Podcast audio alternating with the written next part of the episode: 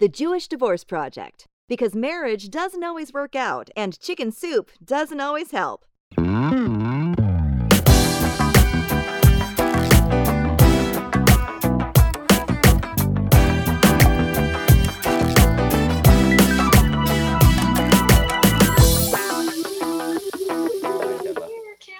Hello, welcome back to another episode of the Jewish Divorce Project. Yeah. It's a special episode today. We have our very first interview.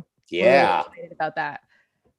We are joined today with the amazing Keshet Starr. Uh, I'll give a little bit about Keshet and then we will jump right into the topic of get and Jewish divorce. Keshet is the CEO of an organization called ORA, which is the Organization for the Resolution of Agunot. It's a nonprofit organization addressing the Aguna crisis, which, which Keshet will talk a little bit more about. At ORA, Keshet oversees the advocacy and early intervention initiatives designed to assist individuals seeking a Jewish divorce, along with prevention initiatives to eliminate, eliminate abuse from the Jewish divorce process, which is unbelievable. Keshet does amazing work. I've worked with her personally, I have worked with her professionally. We're really happy to have you here, Keshet. I'm so happy to be here. Thank you so much. Thank you for joining us. This is awesome. So, can you tell us a little bit um, about what ORA is and what ORA does?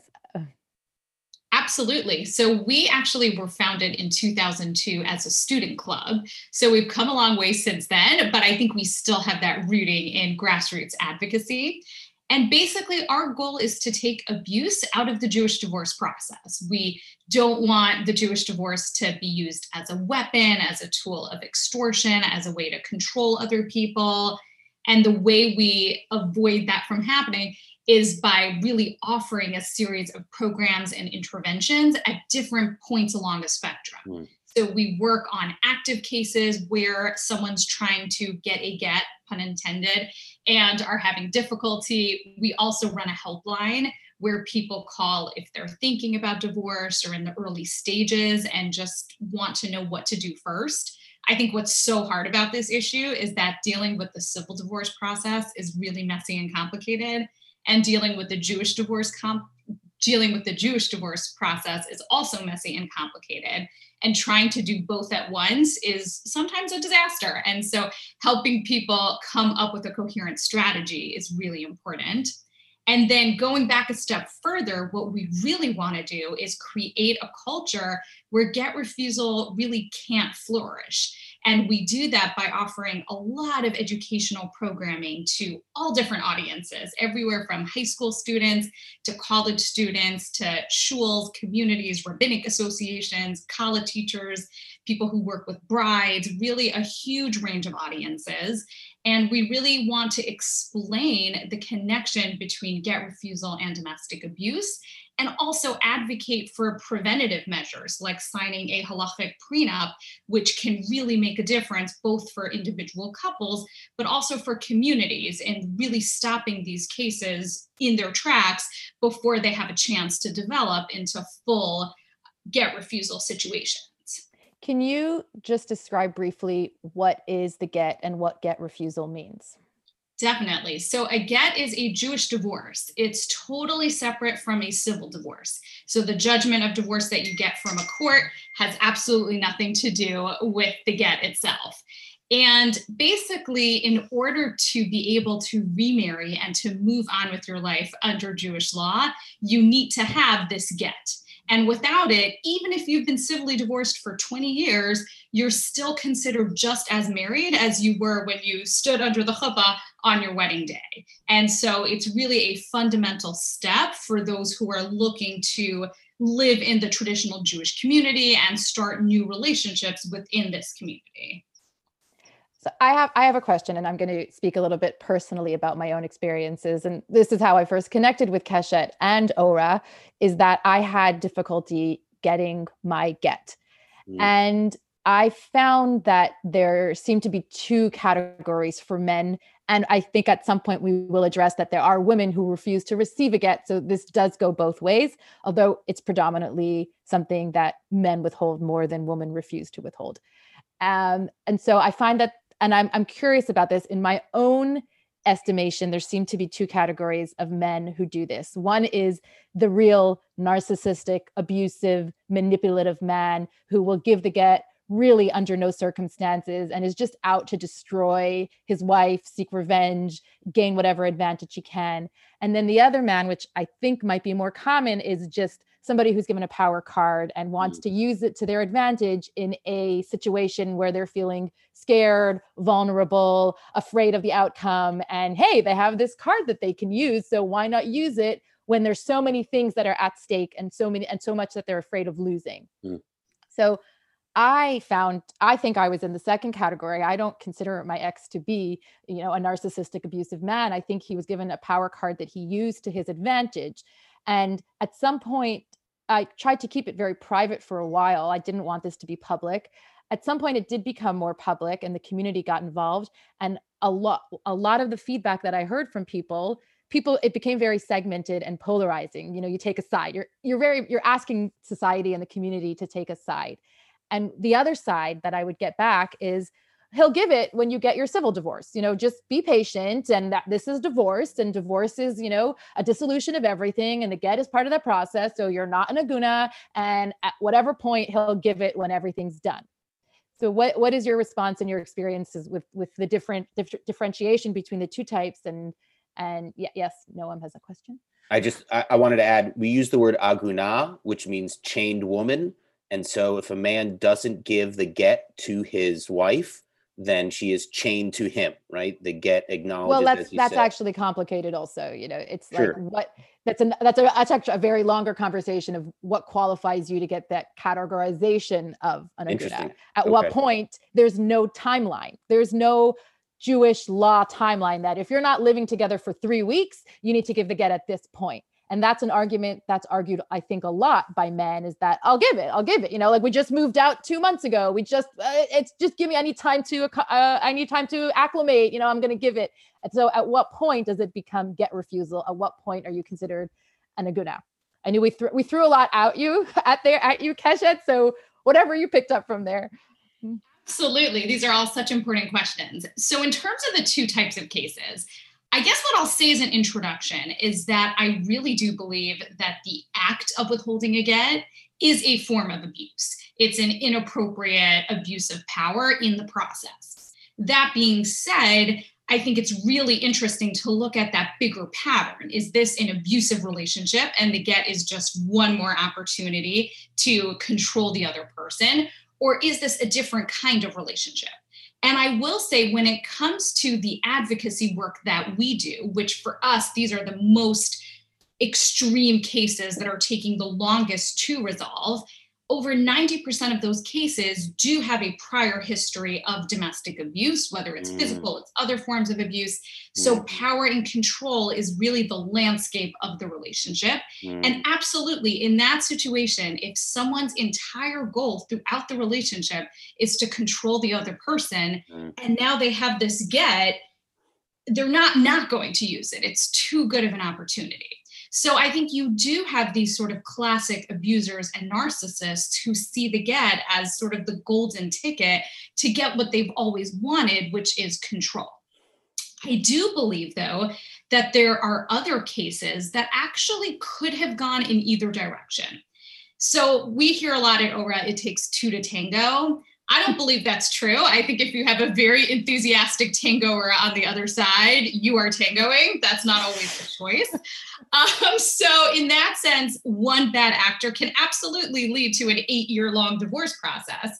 But I also think that there are cases where if the couple is able to get the right intervention and guidance early in the divorce, it really can change what the divorce is going to look like. So the abusive divorce might always be this long, drawn out process because that's how the relationship's been. The divorce isn't going to be any different. But I think it is possible in other cases for a divorce to go in a very contentious, antagonistic direction or not. And part of what we really advocate for at ORA is giving the get as early as possible. Because you never know how divorce is going to develop.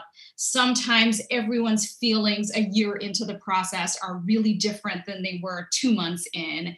And the earlier you can deal with the get, the better. And we don't take chances with seeing how the rest of the divorce ends up developing. In terms of, you know, he's going to give it at the end of the civil we hear this all the time, and we have a lot of circular conversations about this at ORA. So I was actually speaking to someone very recently about a current ORA case, and they said, You have this wrong. He really wants to give a get, he just wants to give it at the end of the civil. And I said, Well, the thing is, it's great that he wants to give a get, but he has already chosen to wait over three or four years to give one. And when a Beth Din or a religious court ordered him to give one, he said no. So they issued a contempt order against him. And when we at ORA told him we were going to have no choice but to publicize his case if he didn't give a get, he still chose not to give one. So that's actually a pretty high level of commitment to get refusal. He has risked and given up a lot of things in order to hold on to this get. So obviously, it means something that you'll hear a lot of i'm not using the get as leverage i mm. just want to hold on to it okay well if it's not leverage then why not give it today what are you losing and i think what it is for many people it's the insurance policy it's that final wild card that they can just keep in their back pocket and worst comes to worst if they're really not happy with how that divorce shakes out with what the settlement looks like or what the judicial order looks mm. like they can pull out the wild card and renegotiate. And it might not even be conscious for everyone.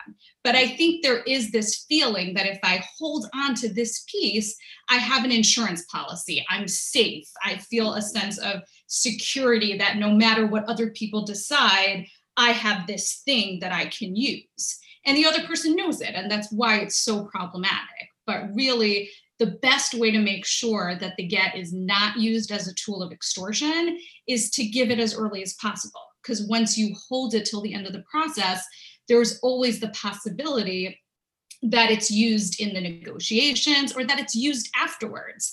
The judge said, We're going to split the house 50 50. If you want your get, we're going to split the house 80 20.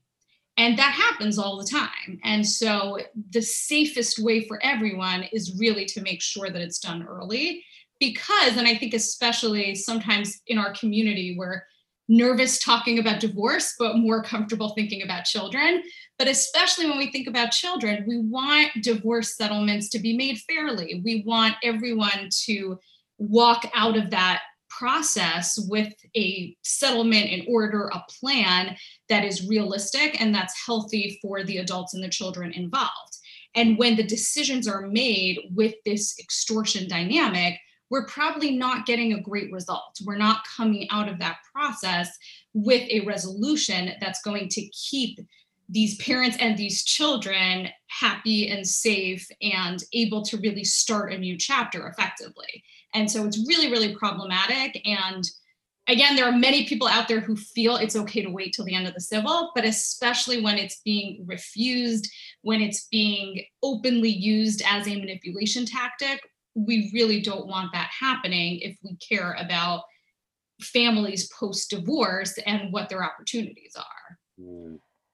I, so I know that ORA has taken a multi-directional approach to dealing with the issue of not just get but also Jewish divorce, and you do a lot of work in all realms of of you know dealing specifically with the get refusal but also what i love is your approach of prevention um, and education that you go into high schools and you talk about healthy relationships, healthy divorce, signs of domestic abuse, which it is so important to take that back step and to give our our youth the tools that they will probably statistically need at, so, at some point.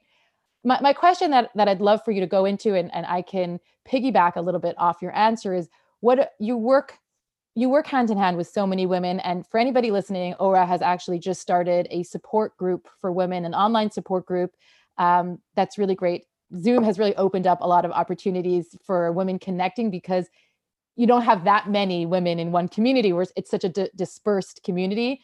and it's a it's a way to bring people together to give each other support. So if you want more information we'll give more information about that. But i'd love for you to speak to the experience of of what it's been like working with these women what they're experiencing what you see they're they're going through just to educate the community of what it what it's like to be on that end absolutely and it's what's so challenging about the get and one thing we hear a lot at ORA, well, there's lots of problems in divorce and the civil process is messy and, you know, this happens and that happens. And it's all true. What's different about a get is that a get can go on indefinitely. So we have a case we're working on at ORA where the couple separated in 1974 and there is still no get.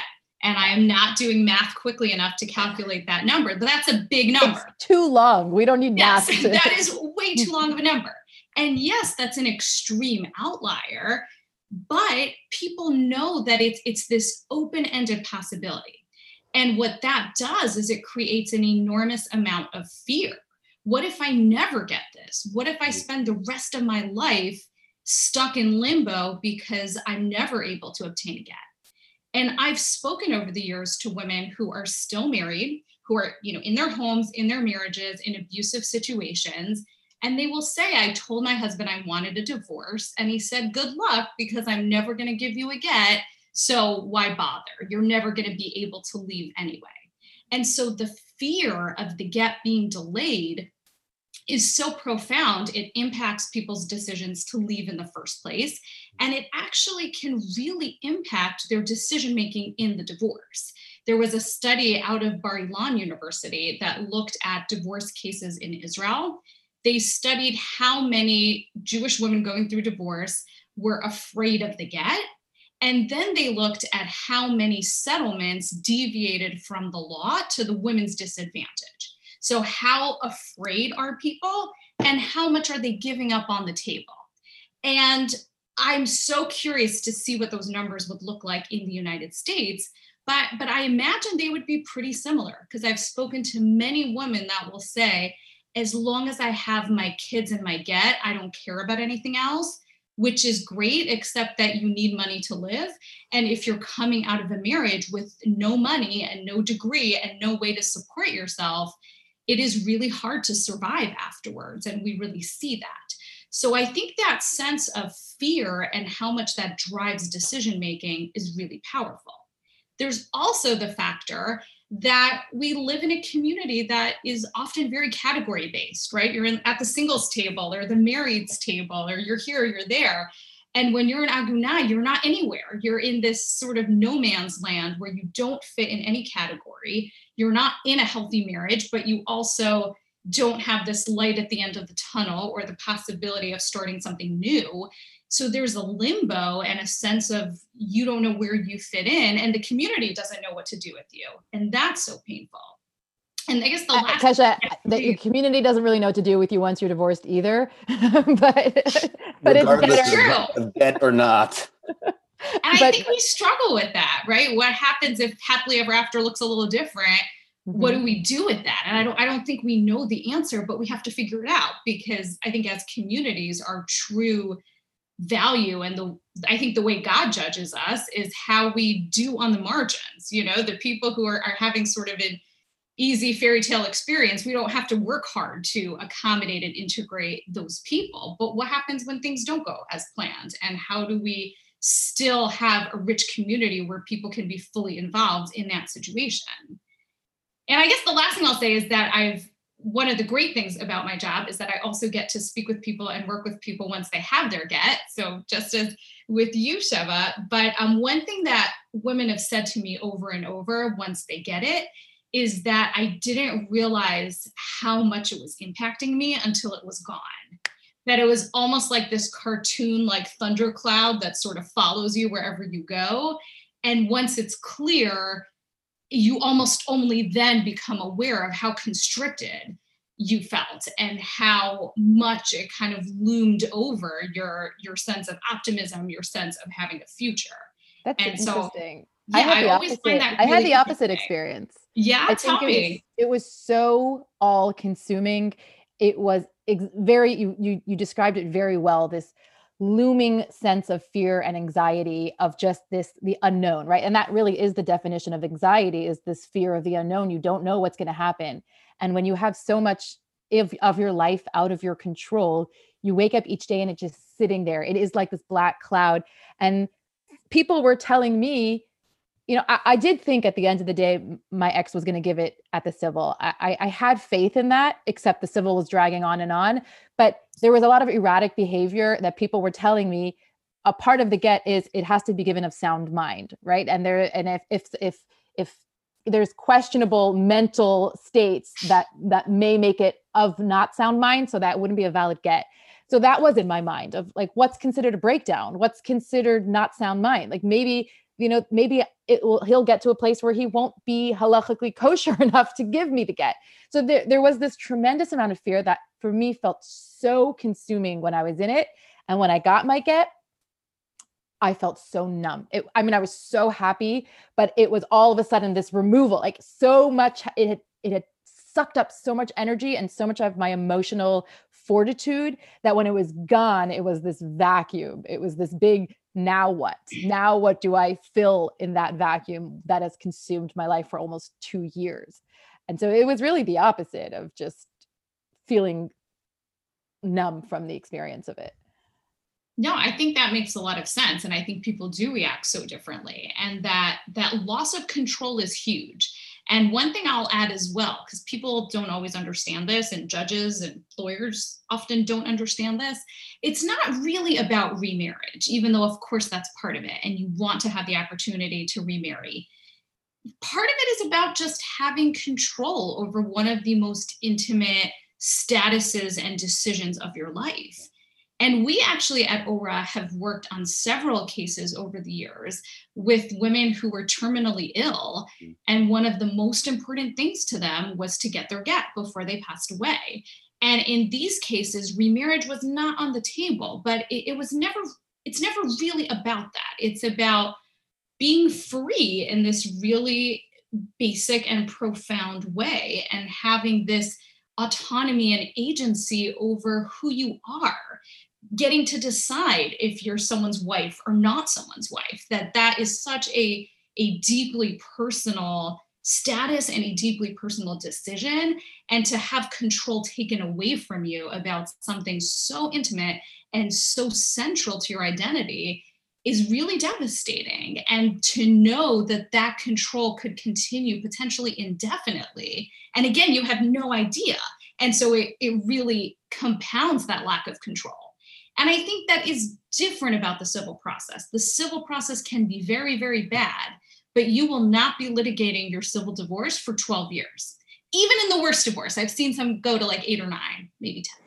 But um, even in the worst divorce, there is going to be an endpoint, whether the other person likes it or not.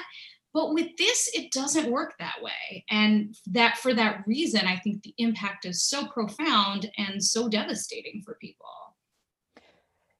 so so so true maybe you can share with us some of the proactive things that that ora does um, to mitigate this challenge in the community definitely so i will say a bunch of things that kind of come in at different time points First of all, I really feel that defining get refusal as an act of domestic abuse is fundamental. Because without that, you get a lot of condoning and excusing. And I actually, when I started at ORA, I was a case advocate. I worked with Sheva, and I would speak with get refusers all the time. And what was so interesting is that many of the conversations would start with them complimenting me. They would say, Oh, you're from ORA. They're such a great organization. I gave you $18 like 10 years ago. You guys are awesome, you know? And get refusal, it's so terrible. You really got to get those jerks. You go. Now, in my case, it's a little different. If you knew my ex-wife, you'd understand, et cetera, et cetera. And I had this conversation all the time.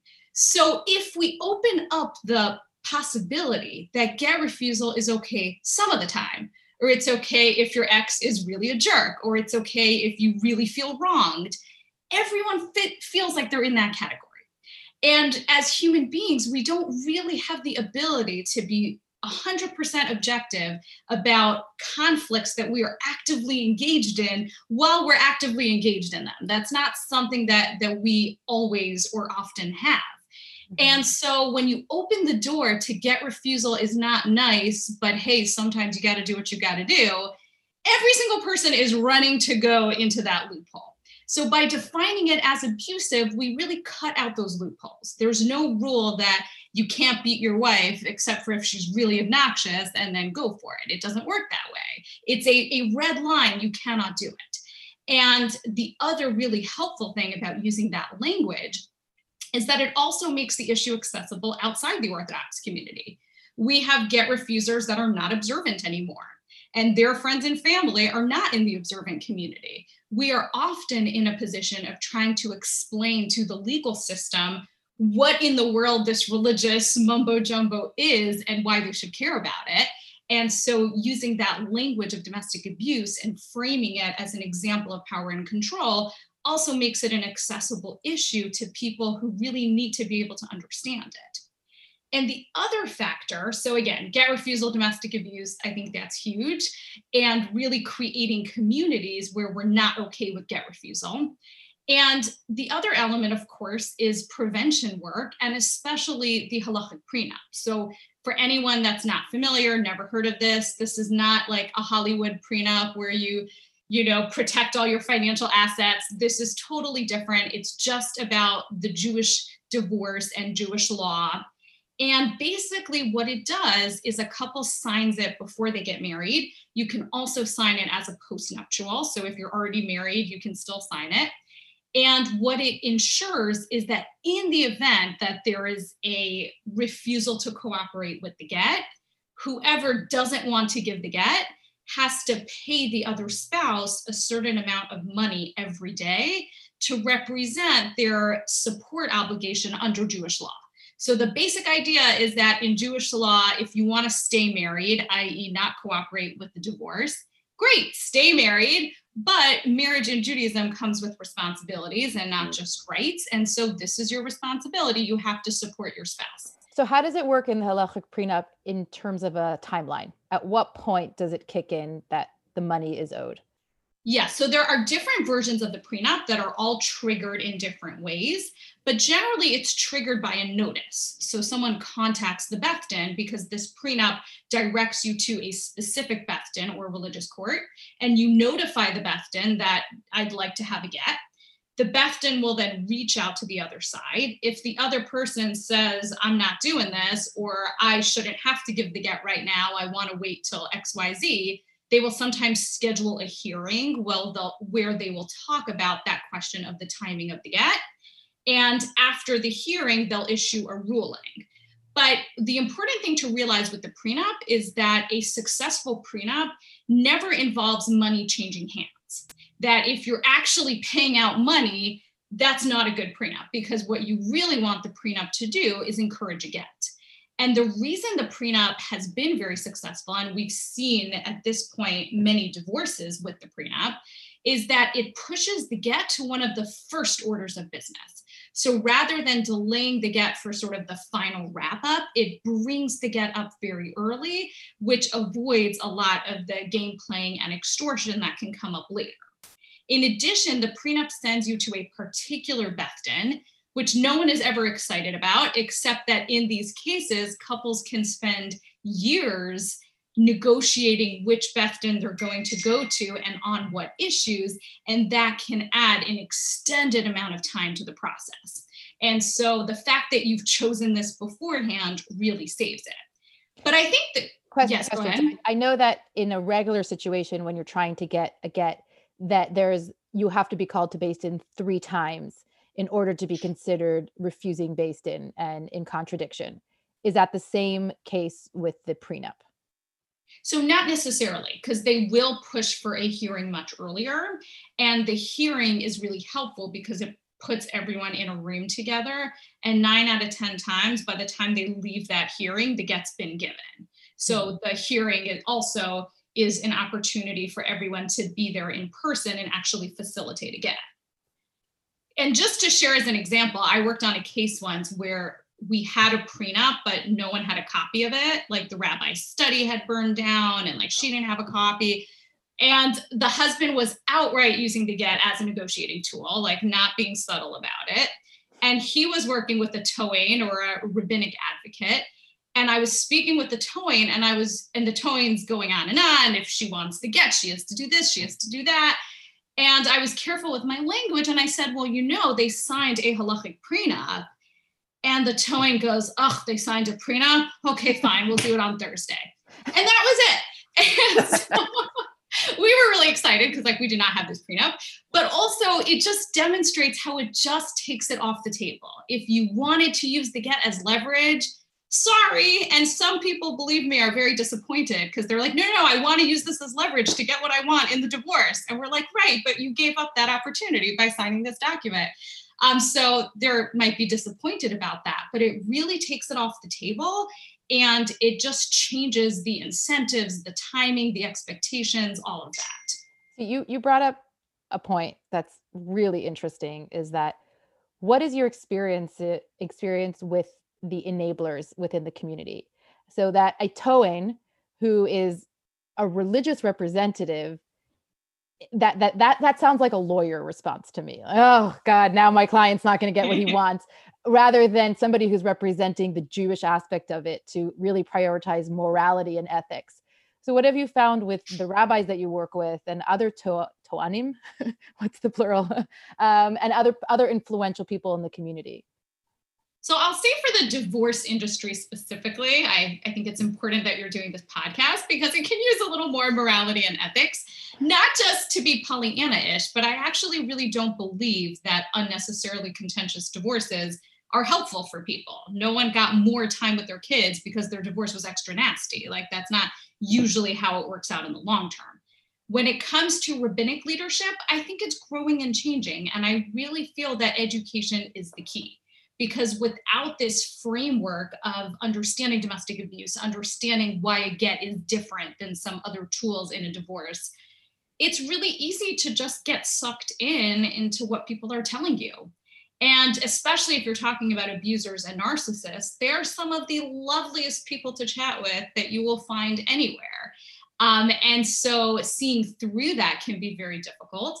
And even if you're talking about sort of a toxic divorce process, but not necessarily an abusive individual, it's easy to feel sympathetic for someone who's in pain and struggling and really feels like this get is their solution to making sure they don't get completely messed over. And so I think it's natural to feel sympathy for that. And that's why we need that kind of policy education where you might feel bad for Bob, but if we let Bob use the get as leverage, what happens to us as a community? What happens to the integrity of this process? And is that something that we want to happen?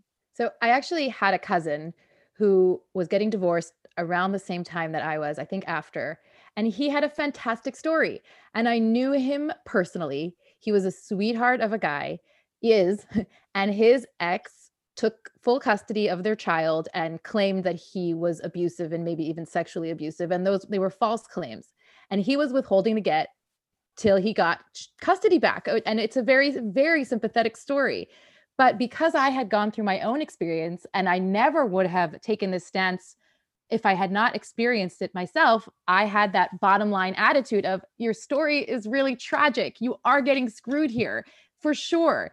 But you you cannot be the the the um what's the word the exception right there's just everybody believes that they're the exception whether they are or they aren't but the only i only was able to take that side because i had gone through it myself and so that's why I think this education aspect is so important to really get the word out there that it is it is a form of, of abuse and it's not acceptable because we cannot give that allowance under any circumstance. Like that is also for better or for worse the nature of the Jewish community is that we do things as a community for the sake of the greater good, not on an individualized basis. And you know what? That's kind of token. It's it's par for the course. You want to be in?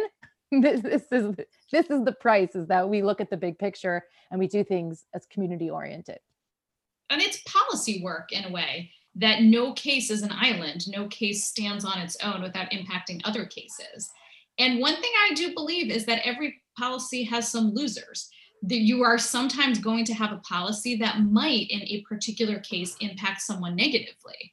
But when we think about policy we have to think about what's best for the community at large and the reality also is that in a situation where there are sexual abuse allegations there are other things going on it's really difficult to resolve a situation like that outside of the legal system. So I feel like these are also areas where we're kind of misplacing the advocacy. We're trying to bring in the get as a solution when what we really need to do is look at the legal process, look at access to good representation, look at if this is an issue that really needs to be resolved in a courtroom, how do we make that process better? But it, it's really an issue of the legal process and how fair and just that is, as opposed to the get, because we can't really determine sexual abuse allegations sitting in our living rooms or sitting in a religious court. Like these are not the right forums, and the costs of getting it wrong are so high that you usually need the sort of powers and resources that the courts have.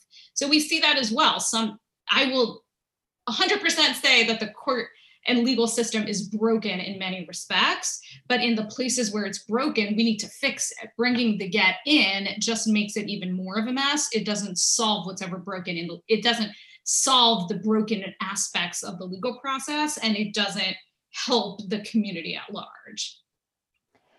I don't want to end this conversation without talking about the flip side even briefly yes. of men who are on the receiving end of this and what that has been like for you what that looks like even how is that possible and what resources you offer if any to men who are in this situation?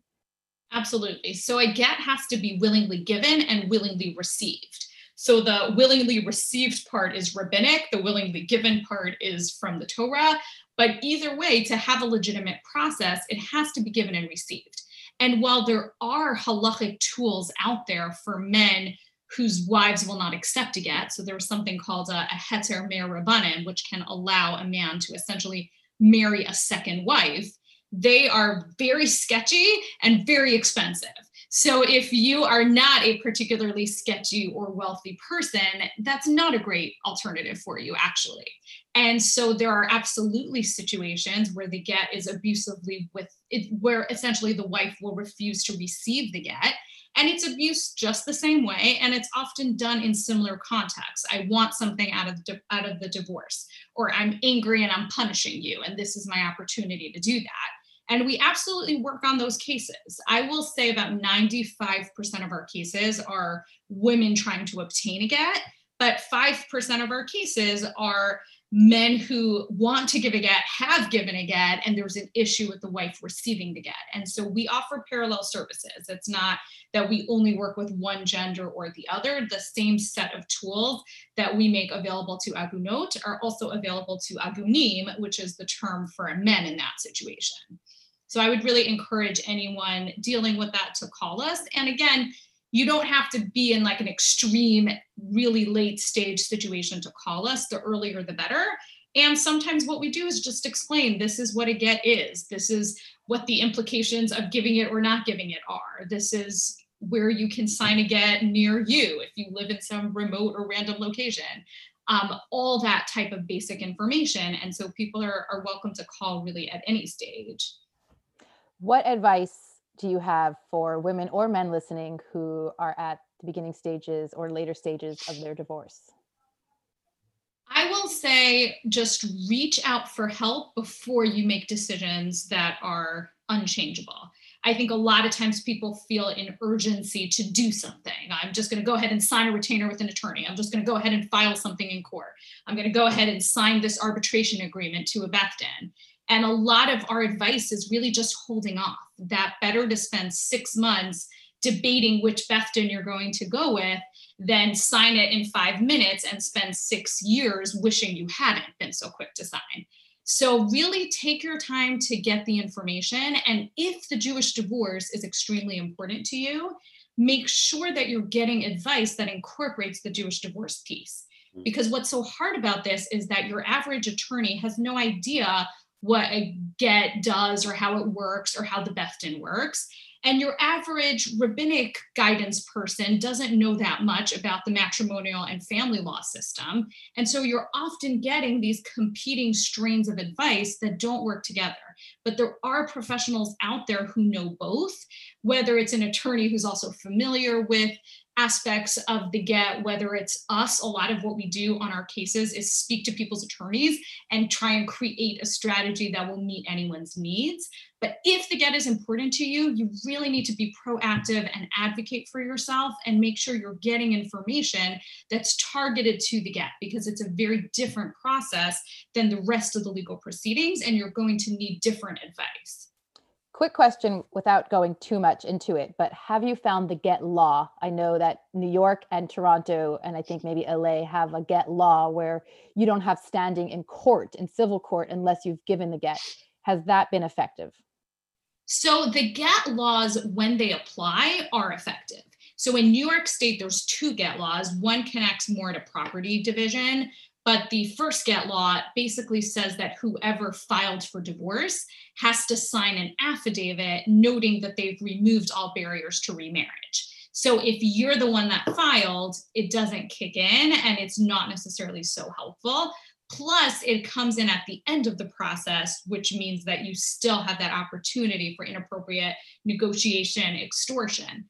That being said, I don't believe, even as much as I love the halachic prenup and advocate for it. I don't believe that there is one magic bullet that's going to resolve this issue because it's so complicated. And so I think having a toolbox with a lot of tools in it is the best way to go. And the GET law and other proposed forms of GET legislation, they can be a helpful tool to have in the toolbox that for the right case can be a game changer.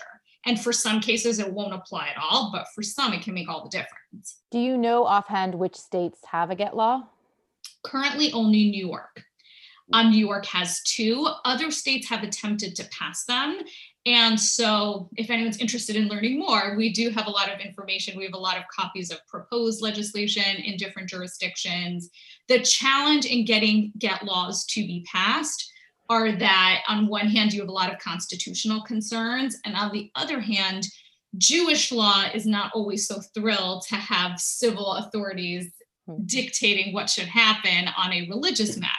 So, trying to get something that passes the test, both constitutionally and in terms of getting support within the Jewish community, is really difficult to do. Um, so, uh, it's wonderful that you speak of the get as uh, not only just a procedure in the process of Jewish divorce, right, and also civil, how they impact one another in that way. I also really like how you're using the word as get as a tool, right, as, as something that can be really helpful in that way. And I'm also particularly interested in knowing if you've seen any type of, well, spiritual impact uh, that people have received when they get a get when it actually comes to fruition. You know there's the divorce right? And you sign those papers and whatever happens to you on those day when you sign those papers. And then there's the get and what happens spiritually to the person when they receive it. It's a really powerful question. And I think this is definitely an area that's very subjective. People will say really different things in terms of how they experience it for some people, it really is experienced as sort of like I'm spiritually separate from this person now. And there's a real sense of separation and being able to move on.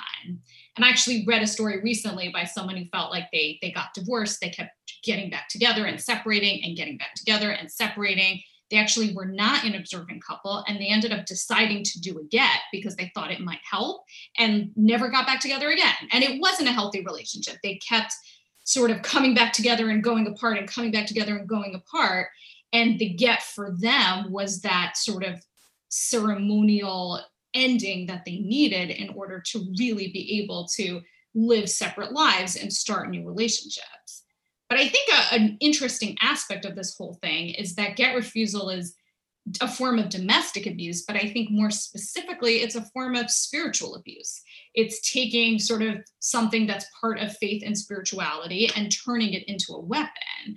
And the experience of being on the receiving end of that is really complicated. And a lot of you know women and men in this situation do report feeling alienated from God, alienated from the spiritual community as a result of this. And so it's terrible to be hurt in any way by someone that that you loved and that you had a life with but when the tool that's hurting you is your religion and your faith, that has a really profound impact. And it makes it harder to get the support from the community that you hopefully would be getting otherwise. And so there's a real spiritual impact to all of this. And it really impacts people's sense of self and meaning and how they connect to the world. And um, I don't know, I think it's a very particular kind of trauma. And I actually think that's part of why it's so important that as a religious community, we're working on this because it's a spiritual problem in some respects and it, it needs a spiritual solution. It, it's not enough to have legal solutions. I think there need to be voices coming from a spiritual perspective saying, no, this is not Torah and this is not Judaism and this act does not speak for us to really reinforce to you know the survivor of this situation that you know this isn't judaism and that this is sort of a bad act as opposed to a bad system, which can feel really different to experience. So I actually, when going through it, coined, I don't know if I was the originator of the term, but I called it religious trauma. And what I found was it was this almost Stockholm syndrome type of experience where you do take a step back and look at it as if it's the religion that's doing this to you, right? As I said, it's a power tool that some people can't resist but who's really responsible is the religious system. And yet so many people told me why do you care? Who cares? Go date do whatever you want. Why, why does it matter? And then it's you want to be part of the community. You want to respect the process and the system but it's the system that's holding you captive. And it's you're stuck in this experience of it but it for me at least and for many people that i spoke with it has a very large impact on your spiritual experience and on your respect for the system it's it's it's very hard and i think that what you said that spiritual trauma or spiritual abuse is a very evocative and powerful way to describe it and one thing I'll add as well is that it, it's not just Judaism, in that you look at any religion that has a faith-based divorce divorce process, and especially in situations where there's a history of domestic abuse, that process is manipulated. And so, and we actually have seen that the get law in New York State is also used in many Muslim divorce cases hmm. because the Muslim community has sort of, in some ways, similar structures around divorce and religious arbitration and some parallel systems. And so, I think anywhere where you find a religious divorce process and you're in a community where religion matters, the average abuser is going to use it because they're going to use what works. And if this is your identity, this is your the lens through which you understand the world and you understand meaning, it's almost certainly going to be part of the abuse. And it's almost certainly going to have a spiritual impact on you as you experience it. So it's it's something that that really happens pretty globally that we don't talk about very much but that we really should because there, there's so much commonality and there's so much to learn in terms of working with survivors of abuse in all different religious communities. There is so much here that we can explore. I think we're going to have to have you back on for another episode because i'd love to get more into the shame based internal processes of that lead to this kind of abuse but i think that's another conversation Great. My, my, my, what i'd like to put out is because you are because ora has created this um, approach that is trying to really really engage the community what is your ask of the community what can people do to help we want people to care we want people to realize that Agunot are just like you. They're not like other people living on an island somewhere. Um, they're your siblings and kids and parents and they could really be you. And i think sometimes there's this othering that we do especially if something makes us nervous that we have to resist. And so we want communities to care and we want communities to know that there are really small easy things that you can do that are a game changer on this issue. So having a community education event and we're pretty you know nice and funny and we we make it really i think a good experience for communities and not something you know dark and scary and Schindler's List e. We really try not to. And um, and signing a prenup or signing a postnup or just having a conversation with someone engaged, with someone who's engaged. Are you doing that prenup thing? It can be the smallest things, but that with everyone being willing to do a tiny little thing, it changes the world, it makes a difference. And I will say, as we've done more and more prenup education in the modern Orthodox community, we're not really getting cases in the modern Orthodox community. It's less and less and less over time because it's just not worth it. These are communities where it's such a pain to be a get refuser, and everyone's going to make it so awkward that you just don't even want to bother. And that's really the power of community that we get to set the culture that we live in. And by taking really small steps, we can create really powerful changes that absolutely change people's lives for the better. And, you know, we create a better community for our kids to grow up in. And what's better than that? Do you know there's this story?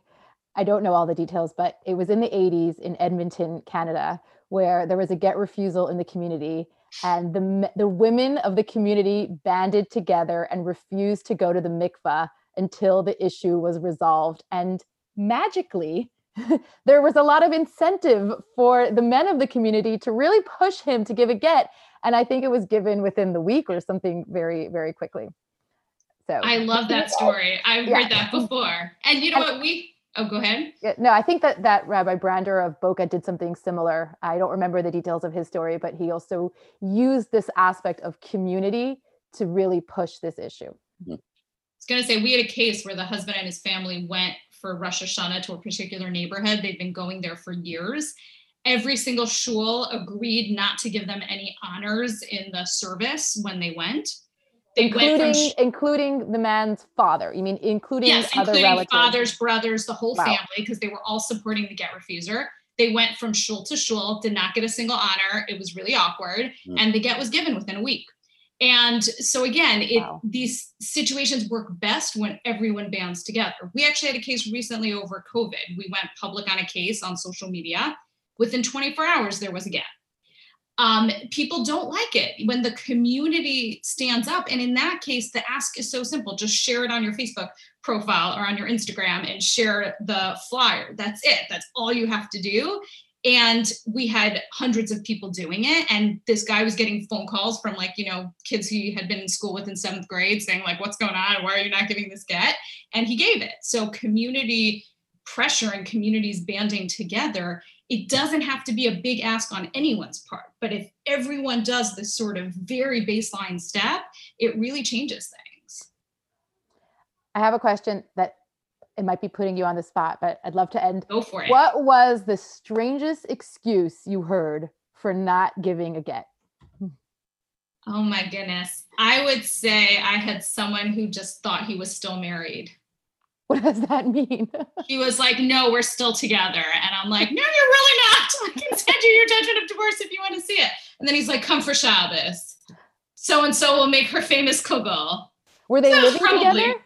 No, not for not for a very long time. Wow. Yeah, so that was pretty strange. Kugel okay. changes everything. Yeah. It does. The power it does. of Kugel, like, right? Thank you for the Shabbos invitation. but you know, did he give the get? He did give one actually.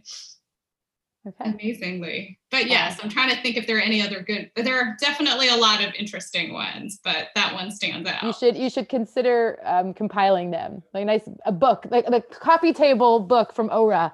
Agunah Island. Right. We've definitely got a few over COVID of like, I don't believe in Zoom. So until we can meet in person, I'm not available. And we're like, everyone wow. believes in Zoom now. Sorry. That's amazing. We'll give you a tech tutorial if you need one, but we're still going to have a hearing Wonderful. and it's still going to move forward. Thank you so much, Keshet. How Thank can you. people get in touch with you or Ora and yeah. get the resources that they might need? Or or consider donations, right? Or can always use donations. We can. We are actually a tight budget, small staff organization trying to make a big change. So we really appreciate all support. You can find us at www.getora.org. And on that website, you can find information on how to give, on how to get involved and be notified when we have a case, social media campaign, anything like that. You can follow us on Facebook, Instagram, Twitter, whatever social media handle you prefer. And through our website, you can also get information on how to contact us directly. And whatever questions you have, or if you just want to, you know, your sister's in a complicated situation and you're nervous about it, everyone is so welcome to call. And we hope that we're able to give you some information and guidance and referrals and help you get to the next step.